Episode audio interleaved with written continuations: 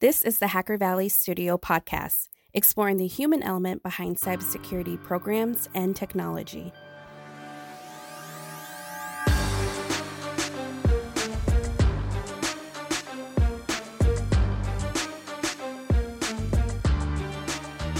What's going on, everyone, and welcome back to the Hacker Valley Studio podcast. This episode is brought to you by Thinkst Canary. If you've been a part of any type of breach, you've probably found out way too late, or even worse, you haven't found out yet. Canaries are devices you drop onto your network and compose as a vulnerable device, a router, or even SCADA equipment that malicious insiders and attackers can't help themselves but to access. Canaries don't require any maintenance and they set up in under 4 minutes and that's it. After the attacker betrays their presence by tripping over them, you receive one high fidelity alert to let you know that badness is happening. Thinkst Canaries have been deployed on all seven continents and should be in your environment too. If you want to check out what all the experts in our industry are saying about Thinkst Canary, you can visit canary.tools forward slash love. Check them out at canary.tools and tell them Hacker Valley Studios sent you. In this episode, we've brought in Gary Hayslip. He's been the CISO in public and private sector and is currently the CISO at SoftBank. He's mentored many and scaled his efforts by writing a few books, including the CISO Desk Reference Guide, a practical guide for CISOs. We've dived deep into Gary's background and learned what makes him tick and such an exceptional figure in the cybersecurity industry. If you love this content and want to check out more, please visit and drop us a line at hackervalley.studio and become a patron and get access to bonus content and episodes at patreon.com forward slash Hacker Valley Studio. Let's jump right into it. What's going on, everybody? You are in the Hacker Valley studio with your hosts, Ron and Chris. Yes, sir. Welcome back to the show. Glad to be back here again. We brought in a big name and a special guest. We've brought in Gary Hayslip. He is the Chief Information Security Officer at SoftBank. He's also a mentor, not only to me, but another group of individuals and he's even an author. He's authored, co-authored the CISO Desk Reference Guide, and recently practical advice for CISOs at small business and medium-sized businesses. Welcome to the show, Gary. Uh, thank you very much. Thanks for uh, having me. Gary, when we first started talking, immediately I knew that we had a lot in common. For folks that don't know anything about you just yet, would love to hear a little bit about your background, your background with the military, your background in leadership, and what you're doing today. Well, that's actually quite a lot. know everything. yeah, let's talk about everything for the next thirty years. For the last thirty years, actually, I mean, I I'm one of those people that uh, that got into security I've always been fascinated with technology, you know. So even when I was, you know, six, seven, eight years old, I was taking things apart, breaking things. You know, I started, you know, hacking at an early age, which drove my parents nuts. But I was always fascinated, you know, by technology. And you know, when I, you know, kind of ashamed to admit it, but when I went, you know, when I first went to college, you know, at 18, like everybody does, you know, coming right out of high school, I really wasn't ready for it you know, you know, my first 18 months in, I think I partied more than I went to class and I had a 0.8 GPA, which was pretty bad. Oh wow! you know, you know, and I I worked really hard for the you know another year to bring it up to at least a C, but you know I decided you know enough was enough. I just needed to take responsibility, and I joined the military. You know, and so I joined the U.S. Navy, and through the U.S. Navy, you know, I did my bachelor's, did my master's, and and paid for all my professional certs, and actually, you know, found a career, you know, found a passion, which was IT and cybersecurity. You know, I did 20 years in the military. I, am kind of unique in the fact that I actually was stationed on both coasts. I did the, you know, about 10 years on the East Coast and 10 years on the West Coast, and I deployed you know, multiple times on the East Coast and multiple times on the West Coast. So because of that, I mean, I've been through everything from the North Sea, you know, to the Persian Gulf and back, and did eight deployments. You know, been to about fifty-four different countries. So wow. I mean, it would say, I mean, it was it was a good twenty years, you know, that I that I put in, and in that time, I worked extensively with you know technology and you know did my degrees and did my certifications, and at the same time, you know, still was able to serve my country so I mean, it was I mean it was it was good, but I mean as as most of us who've served, you come to a point where it's time to take off the uniform, and then you know for a lot of us, there's it's pretty much stark raving terror because you're all of a sudden, you know, everything's been taken care of for the last couple of years. Now all of a sudden, I'm supposed to step into a whole different world, you know, where there is no safety net, where it is what you make of it, where, you know, you know, and so coming into coming into the civilian community was, you know, was very different, you know, for me. Luckily for me, I went into the federal service. You know, I went into civil service for about six years and there I was a deputy CIO and a CISO and a chief privacy officer and thoroughly enjoyed it. You know, really enjoyed working federal civil service and, you know, helping, again, helping the U.S. Navy. But after I had finished my, my MBA, I had spent a ton of time working with cybersecurity startups, and I was really fascinated about private industry. And uh, so for me, it was, you know, and I have to admit, I mean, at the time when I was in federal civil service for the U.S. Navy, my boss was a great guy by the name of Palmer Taskerud, who since Palmer since retired and is enjoying being at home. He was our CIO and an amazing mentor. You know, I've always had really good mentors. Some of them, you know, to kick me in the butt, some of them to cheer me on, and some of them to smack me upside the head and ask me, "What the hell are you doing?" Palmer was one of those that did all of that, you know, because we spent so much time together. But he was one of those that also said, you know, at my six year mark in civil service, he goes, dude, he goes, you know, you've outgrown this. He goes, you need to move you know, and, and so he pretty much kicked me out and told me to move, you know, and that's where I um that's where I jumped over to the city. Yeah, I jumped over to the city of San Diego for four years. And I have to admit, you know, most people when they hear that you've been a CISO for a city, they immediately think that you're just a government worker. They don't understand cities the size of San Diego. They're they're businesses. I mean, mm-hmm. the city of San Diego is a five billion dollar business when you really look at it. You know, I mean, it, you know, 40 departments, 25 networks, 50,000 plus endpoints, you know, with, you know, connections all kinds of federal agencies and state government agencies and, you know, providing services to three, four million customers, you know, the citizens here in San Diego County.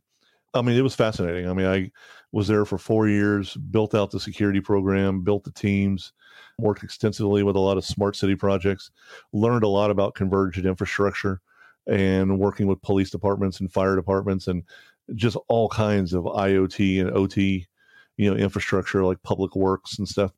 It was fascinating. I mean, I, I learned a, a ton, but at the same time, you know, at the end of about four years, you know, I was burned out. You know, I I think it was then really in, in, my career as I was getting ready to leave the city of San Diego and jump into private industry that I really started having, you know, thoughts in my head that, you know, I love this career, but this career is also killing me. Yeah, and I was, you know, stressing a lot. Even the doctor was saying, you know, hey, this is way too much stress. You're going to have a stroke, and you're not even 45 yet. You know, and it was like, um, and it was. I think that was one of the first times where I had really started questioning what I was doing. Yeah, and then of course years later, I end up giving a speech you know, with Rick McElroy at RSA last year about what was wrong with the CISO role. And it was all about stress and self management and all the things that are happening now in the community. And I think that was when I was at the city of San Diego, I think that was one of the first times where out of the military environment where I had a chance to actually see what was happening in our community and see what was happening to myself and then actually speaking with other CISOs, see that it just wasn't me, that there was you know, there was a bunch of my peers that were having similar issues, you know, and so, I mean, you know, for me, luckily for me, I mean, I left the city of San Diego and then went and spent two and a half years at Webroot as their CISO, where I thoroughly enjoyed it. You know, I mean, had amazing teams. Webroot was one of those companies where they didn't care if you lived in Denver or not, as long as you could commute and travel.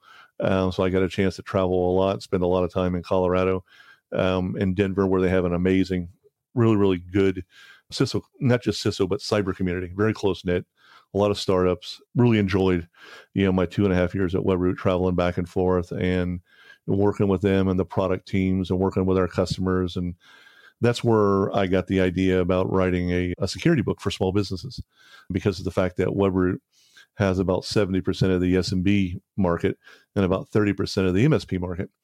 And part of my job was actually working with customers and listening to them and, and issues that they were having. And what I was seeing was a lot of SMBs, besides being a target, didn't really have security people or or they might have some IT people who were kind of doing security, but you know, they security is a discipline. It's one of those things that you learn over time, that you take classes in, that you, you know, you just don't turn a switch and you know security.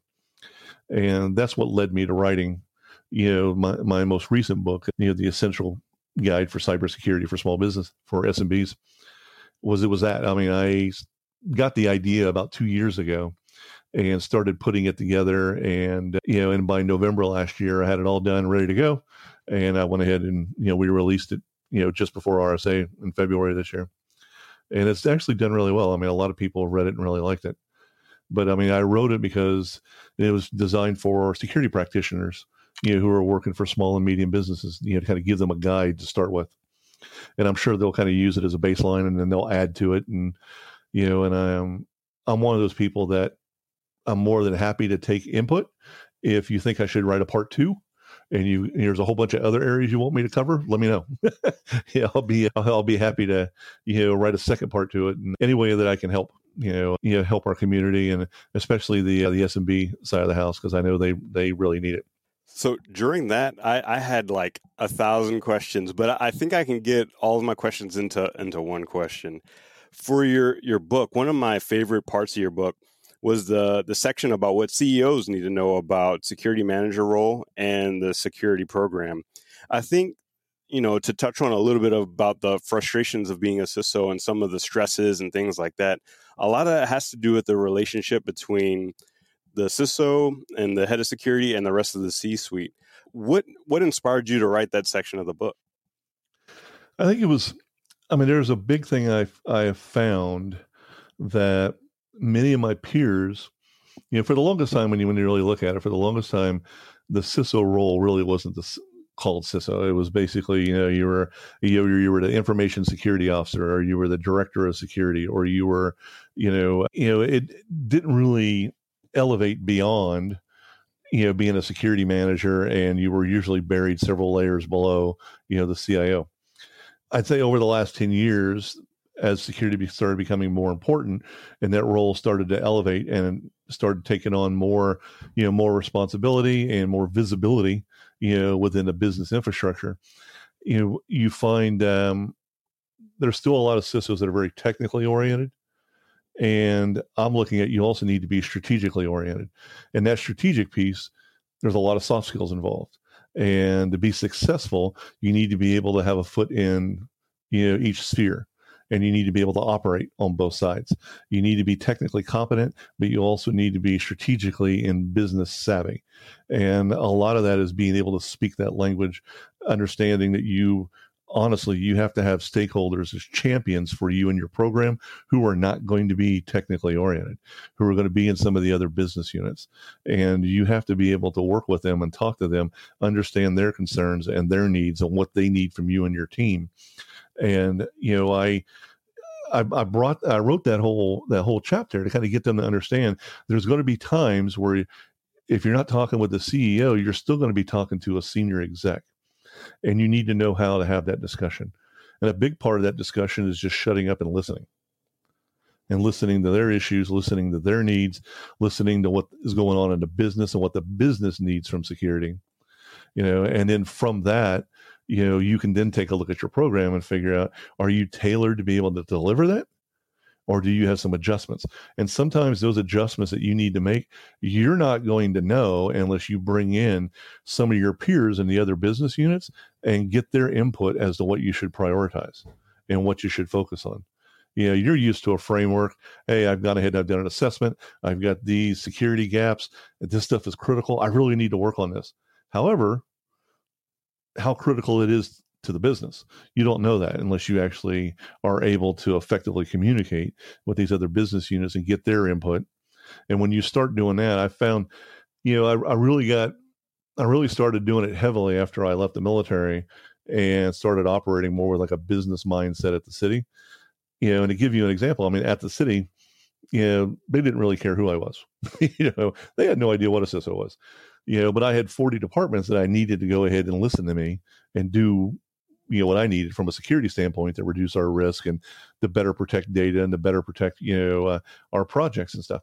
And I found you know to be effective, there was a lot of fish tacos and beer. There was a lot of discussions after work or, or taking people to lunch. You know, you actually had to show that you cared. You know, and not that you wanted them to do what I needed. I actually cared in what they were doing and what their problems are. And there were times where I could help them, and there were times where I could refer them to somebody else, and there were times where I just needed to shut up and just listen because they just needed to vent. You know, and but in that process, I learned a lot about the business. And I learned a lot about how things were interconnected and networks and a lot of legacy infrastructure that I didn't know about. And when I further carried this on at WebRoot, at WebRoot, I reported to the CFO, you know, and he was thinking that I needed to go ahead and be moved and report to somebody else. And I said, no, no, no, no, no. I want to be here. I want to report to you. And for two and a half years, as part of the C suite, I had a ringside seat to go ahead and watch how a business was run. And it was fascinating. You know, and there were times where I stepped in because it was a security or a risk piece, but there was a lot of times where all I needed to do was just step back and learn you know and and that was it. Let operations do their thing. Let marketing do their thing.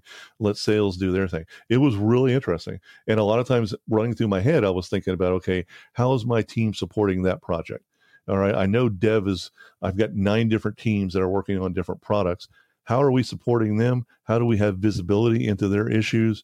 You know, do I really need to go ahead and step in and do something, or can I provide a solution and let them do it and just give me the results? You know, I had things like that running through my head and figuring out how I could partner with them, and that's really what what led to that chapter was when I brought it down you know, from a macro level down to where an SMB needed to be at for a practitioner, there was certain things that they needed to make sure that they brought across when they talked to their CEO or their owner or whoever it was, just so they would understand the importance of just doing basic security for their organization.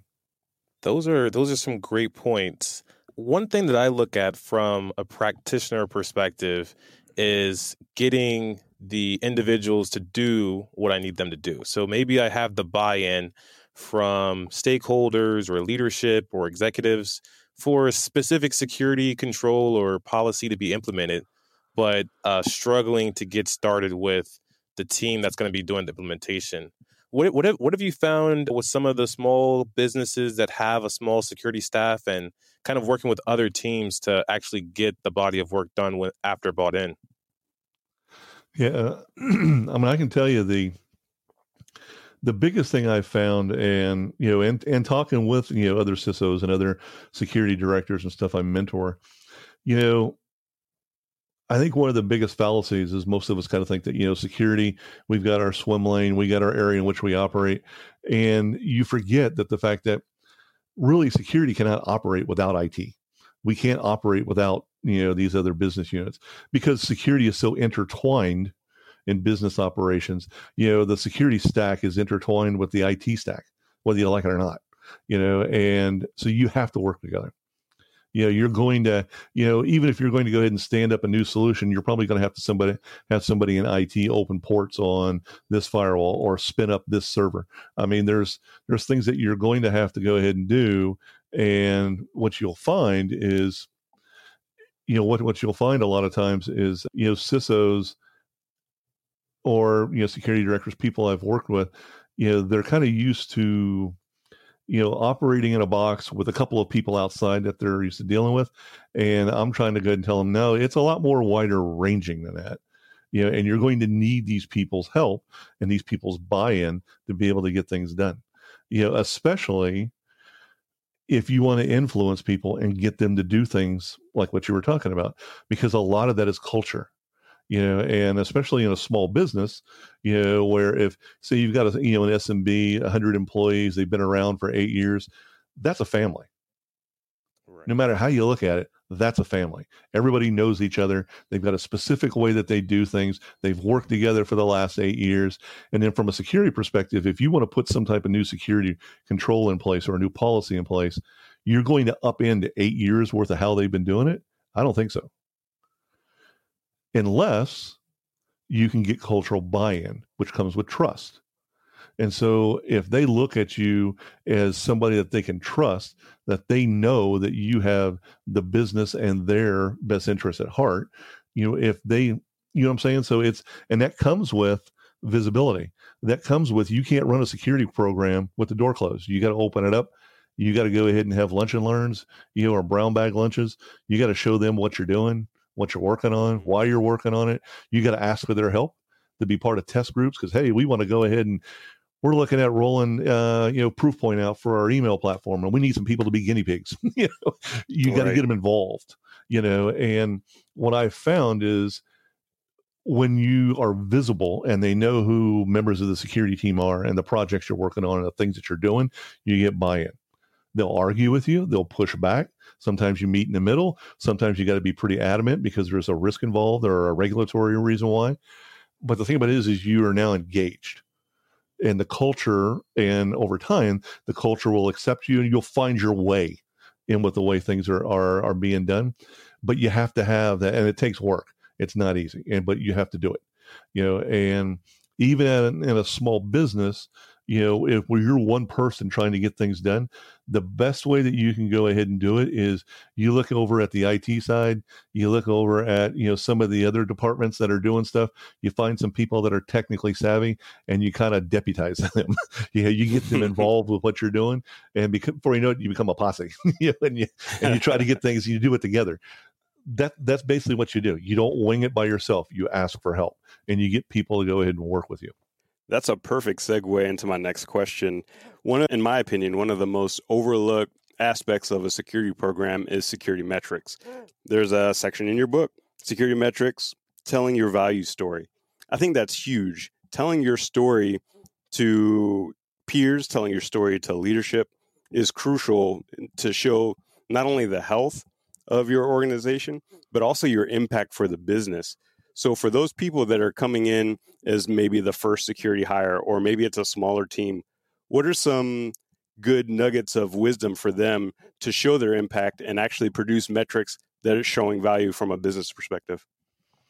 Yeah, I mean, I can tell you the problem is that you know people's you know metrics are very personal. You know, they're they're different for every team, they're different for every company because it's technology and the business. I mean, I can tell you that you know I look at it as you know when you when you're doing cybersecurity, if you're running a team or if you're building a security program, if you're if you're a one person show, whatever it is, you know, you may not realize it, but security impacts the business. And it can be a negative impact or it can be a positive impact. And also the fact that you know security does not make the company money. However, you can if it's done correctly, you can enhance you know business operations. You can enhance you know those teams that are actually making the company money you know by reducing risk or providing other services that you know that they need. And you know there, so there's ways to go ahead and do it you know and i said you know and, and the reason that you go ahead and you collect metrics is they're going to expend resources. They're going to expend money. You're going to have to you know do things over time. And if you're doing this if you're doing this stuff you want to be able to show that you know whatever you're uh, whatever you're spending money on they're getting some type of business value. I mean, you know, a case in point, like when I was at the city of San Diego, we had, you know, you got to remember we had 10,000 employees, but, you know, we had probably had about 30 machines a day that would get infected with one thing or another, which is actually very, very tiny, you know, but each one of those machines, you know, we had a we had contractors in the help desk. So each one of those machines, you know, a help desk person would go out, get the machine. They'd have to go ahead and select the machine, put the new image on, put the user stuff back. And so what we figured out was the time that it would take you know the contractor to go out there we also figured out the lost productivity for the employee and when we got done we figured out that it was it was roughly about i think it was like about 1500 bucks a, you know each time that happened so think about you know 1500 you know, when you count, I think that's about right. When when you go ahead and you count like the number of hours that it took and the whole process and the lost productivity and everything else. Now think of that about roughly 30 machines a day. And it adds up. You know, I mean, we, we added it up and we were like, whoa, yeah, this is some pretty large numbers by the end of the year when you really think of, you know, how much this happens. And then what we found was when we went ahead and we we changed out our AV, we changed out our EDR, You know, we tightened up at the endpoint. Um, we tightened up some of our network security stuff that we were doing as we were improving the security stack. Then it went down to less than 10. So then I was able to show from a metric standpoint how much cost savings we just did. You know, because, you know, 10 less machines, there's here's a big chunk of money that we just saved you, you know, and you equate that to how much you spent, and we actually saved them quite a lot of money. You know, then the discussion was one of the metrics we started tracking was, well, then you know, okay, we want to keep it around less than ten per month, so that was one of our metrics that we tracked over time. That let us know that from a maturity standpoint, at least on the endpoint security piece, we were meeting, you know, a good baseline for us. You know, you know what I'm saying? And not every company would track that. You know, and one of the things that I did was, you know, the Center for Internet Security, you know, and, and you can Google this. The Center for Internet Security actually has a, a policy of security metrics, and there's about a hundred of them. You know, you can if you you know if you Googled like security, the Center for Internet Security security metrics. There's actually this you can actually download it. There's about a hundred metrics that they kind of recommend is it's kind of like your baseline various security metrics. And what's cool about it is they also will tell you you know the good bad and ugly you know they'll, they'll kind of tell you all right this metric if it falls within this rating it should be good. If this rating that's medium. If this rating that's a high. If this rating it's a critical. So you know i don't recommend using all of them but if you look at those and read through them it kind of gives you an idea on how to build them it kind of gives you an idea also looking at your security stack and your operations and your team and what the company is doing things that you might want to actually start pulling metrics on because the biggest thing is is that you know doing metrics to just do metrics is worthless. You know because you want to be able to make sure the data is measurable. You want to make sure whatever you're measuring it off of is something that you control. You know you want to be able to use that data as i mentioned to tell a value story. There's a reason why you are taking it. And especially if you go before the board you want to be able to lay metrics down that show this is how more secure we are. This is how much less risk we have. This is how much we've improved a specific process or we've improved the business through cybersecurity. That that's a great resource and those are some great points to highlight that metrics can start to show like especially when you're looking at the amount of unnecessary or repetitive or work that could be done by another means that a human or process is doing that costs unnecessary uh, amounts of money. Those metrics will also probably highlight um, the fact that there could be burnout for engineers, analysts, and even people like you in the CISO position. What are some things that you do to kind of keep your mind fresh and to avoid burnout? Oh, that's a good thing. I, I mean, I think you know, for me, you know, what I find is I like to, I tend to go on walks. I like to go on. We have a nice, you know, hiking trail here, you know, close by where I live at, and I find a lot of times when I go on walks, I come up with ideas for things to write. You know, so I always carry something that that jot notes down while I'm out walking. It just helps me clear my mind. I also like to build Legos. oh, nice! I've got a. You're, are you a master builder? No, I am. I'm a I'm a I'm a master poser. I guess I I, I love the you know I, I like building them and then kind of you know kind of hanging them up, especially like Star Wars ones. Though I think you know I just bought the the Star Destroyer. It's a big you know five thousand piece one that's going to take my sons and a while and I a while to put it together. And I realize there's no way we're hanging that thing up. That thing's like three and a half feet long and it's massive.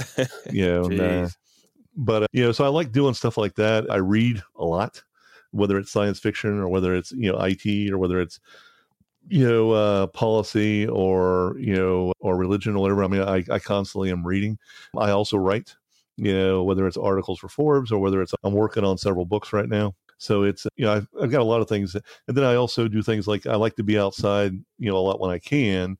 So I, I raise roses and you know try not to kill them but i'm doing pretty good with it so far you know uh, just you know things like that that kind of give me time to decompress, you know, things to to think about and relax, you know, and spending time with my family and you know, and I find a lot of times when you you get really stressed and you're putting in 10 15 hour days and then you're just you know you're exhausted and you miss the family time. You miss the chance to talk with you know the spouse and the kids. I mean my, my, my wife and i have been together for over 30 years and we do everything together as a team and she knows what to watch for. She knows when I'm stressing, and you know, and she'll stop me and say, you know, you need to go take a walk or you need to do something. you know, and so it's one of those things that's the reason why I've written articles on it and I've been talking about it, just because I've I've lost friends, you know, at a very young age from heart attacks who were CISOs. Mm. You know, it was the reason why Rick McElroy and I put our talk together because we we both have lost close friends or we've seen friends just burn out, just blow their you know through alcohol or drugs and just throw their careers out the window, you know, and because of the stress. And you know, so it's just it's one of those things that you know we actively promote that we need to take care of each other. We need to watch for it. You need to watch for it in your team. You need to definitely from a self-care perspective watch for it in yourself. You know i mean i i look at the you know i definitely believe in leaving a legacy. And going ahead and mentoring and working with the next generation coming behind me but i want to see i want to be here and see that generation grow up and become new cisos i don't want to be you know i don't want to be dead you know so I, I, like right. I mean a lot of people that have been in previous teams of mine i keep track of all of them and i still mentor them and you know and i celebrate with them when one of them becomes a director or one of them's in a deputy role and and i'm just stoked that they're they're they're growing in their in their careers and i want to be here for that yeah, I think you might be in my head because every single time you start to say something, it leads into the question that I actually have coming up. Eh, just more evidence that, that we're brothers. One thing that I've noticed about you is that you're definitely a leader. You're a leader of people. You're a leader in our Tinker Tribe family. You're a leader of CISOs, leader of your community. Is there a story that happened in your life that sort of formulated your your style and your brand of leadership? You know, I mean, I think a lot of it was just it's it's the mentors that I've had. You know, the you know my first mentor was was my father you know, and I remember when I left for boot camp, you know, it's four o'clock in the morning, recruiters outside ready to go ahead and take me to MEPS, you know, to the military entry processing station for those of you that don't know what a MEPS is. And, you uh, know, and it was one of the last, one of the few times I've seen my dad cry. You know, my dad had been in the military for almost 30 years. And, you know, he basically pulled me aside, gave me a hug, and went ahead and said, you know, you go ahead and you get as much training as you can you use them to go ahead and you know get yourself that career that you know I know is destined for you. But he goes, one thing though, he goes, as you grow in your career, you're going to be in charge of people. Don't forget, you're responsible for them. Take care of them. And then I walked out the door and left for boot camp. You know, and that kind of, in a way, that kind of molded my view moving forward. And and then many of the mentors I've had, you know, several of them were were servant leaders who really took care of their people and their organizations. And when, you know, and the, and I think that's one of the things that I see a lot with us, a lot of us that are vets that are in the military is the, the, the willingness to serve the willingness to go ahead and be part of something greater and to be and to be able to give back. You don't always have to lead. I'm just as willing to go ahead and follow. You know i just want to be there to go ahead and help. And uh, you know, and so I mean, it's you know those type of mentors that I've had have really shaped you know my view on things. And the thing about it is, is that my time in the in cybersecurity, I mean, I to this day I still consider myself blessed that I found this community and that I found you know the different employers and the jobs that I've been doing. You know, working at SoftBank. Who'd ever thought I'd ever be at SoftBank? You know, I mean, I didn't have experience in financial services, but you know, Will Bolivar, my CIO, said, I don't care about that. He goes, You can wear, he goes, You got experience wearing different hats. You're willing to get your hands dirty. I can turn you loose and I don't have to worry about you. You know, and I was like, Okay, you know, mm-hmm. and, and that's what I'm saying is that, you know, for me, you know, the people that I have served under and I've worked with, you know, constantly I've had that view of you know leading and taking care of your people and getting to understand them and know what they need and where they want to go. And one of the things i've learned as a ciso is that you're not always going to hold your teams forever they're going to grow up they're going to move they're going so i mean make sure that they're ready so that when they leave you know it's on a good note and they're ready for their next move their next step their next move up you know don't let them you know sit fat, dumb, and happy in one position and never really volunteer for anything. You know, they need to be looking at what they're going to do for their career and for themselves. And, you know, I mean, I, for my staff, you know, when we set goals, they may have two goals that are related to the team or the projects we're doing, but I always make sure they have one professional goal. You know, I always make sure that they're doing something for their improvement you know and daily when i when i do check-ins with them and when we have discussions i'm looking at you know where they're at and you know and all of this was was trained in me by people that you know i served under you know that i worked with you know or people that i you know i had the privilege of working with and watching how they you know manage their staffs and you know and so i've always wanted to emulate that. I've always wanted to go ahead and be the type of leader that could go ahead and raise and you know an amazing team and help them get to the level that they need to go and at the same time being able to take care of our organization and even if they have to you know if they leave and they move on you're still there to go ahead and mentor them and still because they're still providing to the community. I mean, there's you know we're a large community but we're also very small. You know it's very interconnected. It's amazing how how many people know each other. It really is. It's such a small not only small world but even smaller community that we're in. And i think those are some great examples of kind of receiving mentorship and and also giving it back and i hope everyone's taking notes on on that. I know i was uh, writing a few things down myself along with a few of the resources that you gave. But one of the things that i always think about is managing oneself and kind of how do you get to the next level to where you're going? So if you were a mentor to yourself looking at your life from a high level what would be a piece of advice that you would give yourself today? I mean i think the thing you know that i look at today is i'm impatient at times yeah, I'm definitely impatient with myself, and that's one of the things I've really had to learn. And I could probably hear my wife laughing in the background if she was in here listening to me. you know, um, yeah, the and it's one of the biggest you know concerns I, I've always worked with myself to realize that you know things are going to happen in time you know and you've got to be willing to go ahead and break things up focus on them piece at a time and you know give yourself time to learn give yourself time to you know to to process and understand you know what what you need to do for the next level or that that next cert or that next job whatever you're you're going to be working on. I mean i can tell you for me you know in cybersecurity i'm i'm self-taught. You know when i was in the military i worked on advanced weapon systems i worked in it and electronics and i fell into cybersecurity by accident you know and i fell in love with it. I fell in love with the idea um, so much so that I built a lab in my garage, drove my wife nuts. But I, you know, and this was before, you know, VMware and virtualized stuff. So, you know, I had shelves. I had a whole shelf of Linux computers and a whole shelf of Windows computers. And I actually had a full rack of Cisco equipment. And I had everything all interconnected. And I taught myself how to hack and I paid for my own certs, you know, and how I did all of that was I mind mapped everything you know, I figured out I needed to start here and I needed to go ahead and work on these certs, and then these certs would lead to this. And so I had a whole list that went for like four years you know, and I mapped out four years where I wanted to be from point A to point Z, you know, and each the different pieces and what I would need to do. And I did it. I mean, I, I held myself strictly to it, you know, and even if I was on deployment, I'd bring my Cisco books with me because I was studying for my CCNP. You know, I'd be sitting there in the Chiefs mess and I'd have Cisco stuff open and I'm taking notes and everything, you know, and other Chiefs would come in and be, Hey, Gary, what you doing? You know, and they just kind of look at it.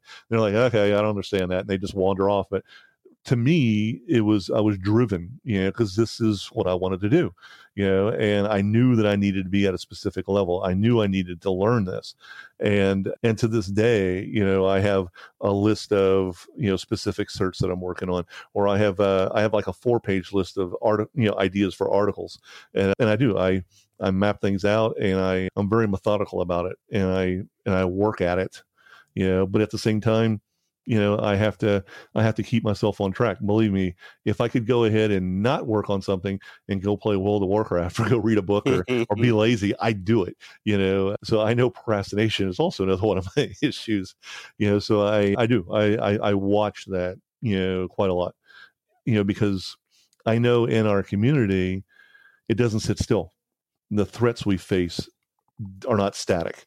The just the change in technology itself is just phenomenal you know, if you are going to be an effective CISO and be able to lead a team that provides value, you've got to stay up with the threats. You've got to stay up with the changing technologies. You've got to continuously evaluate your security stack. You got to be able to provide good advice when the CIO asks or when the COO or the CTO asks. You know, so and that a lot of that is knowledge. A lot of that is reading. A lot of that is going to conferences. A lot of that is is logging into webinars and you know or being in members of different professional groups, you know, and go into their luncheons and stuff and listen to the speakers. You know, you do it because I feel it makes you a better CISO. It makes you more well rounded to be able to provide, you know, that value. You know, this is the risk issue we need to be aware of. This is the workaround for this problem. We can't put the security control in place, but here's some other ideas I think we should take a look at. What do you guys think? You know, you can't offer that if you do not you know keep yourself educated. If you do not stay involved in the community you know you need to be in forums like tinker tribe and you know and other you know slack channels and stuff and be willing to ask for help and be willing to give it you know when when peers ask for it because they because they're running into the same issues that you have. You know nobody's unique here. We've all got issues you know and we're all dealing and in, in fighting the fight you know at our at our company. It's just a little different. Tools are different. So yeah i mean you, you got to be able to help each other so much brilliant advice here. I hope people are taking notes just like ron said. Gary thank you so much from the bottom of our hearts for taking time out of your busy busy schedule to chat with us. Thank you for all that you do for mentoring folks and you know producing content writing books being on linkedin. Speaking of linkedin what are some ways that if people want to stay in touch with you stay in touch with the things that you're doing what are some ways that people can do that pretty much you can go ahead and I mean you can reach out to me on LinkedIn or you know the the books that I write with with Bill Bonney and Matt Stamper. Our our website it's you know cisodrg.com you can hit our uh, our website and be able to contact me there also. You know uh, and and the, the, website's linked on my my, my LinkedIn profile anyhow but uh, you know pretty much I just tell people to you know reach me out on LinkedIn though a lot of people also like to chat with me on Peerlyst or chat with me on Twitter great well, thanks again, Gary. It's been a pleasure. And we'll be sure to put all those resources to your books and also your LinkedIn and the details on the, this episode. And see everybody next time. Thank you.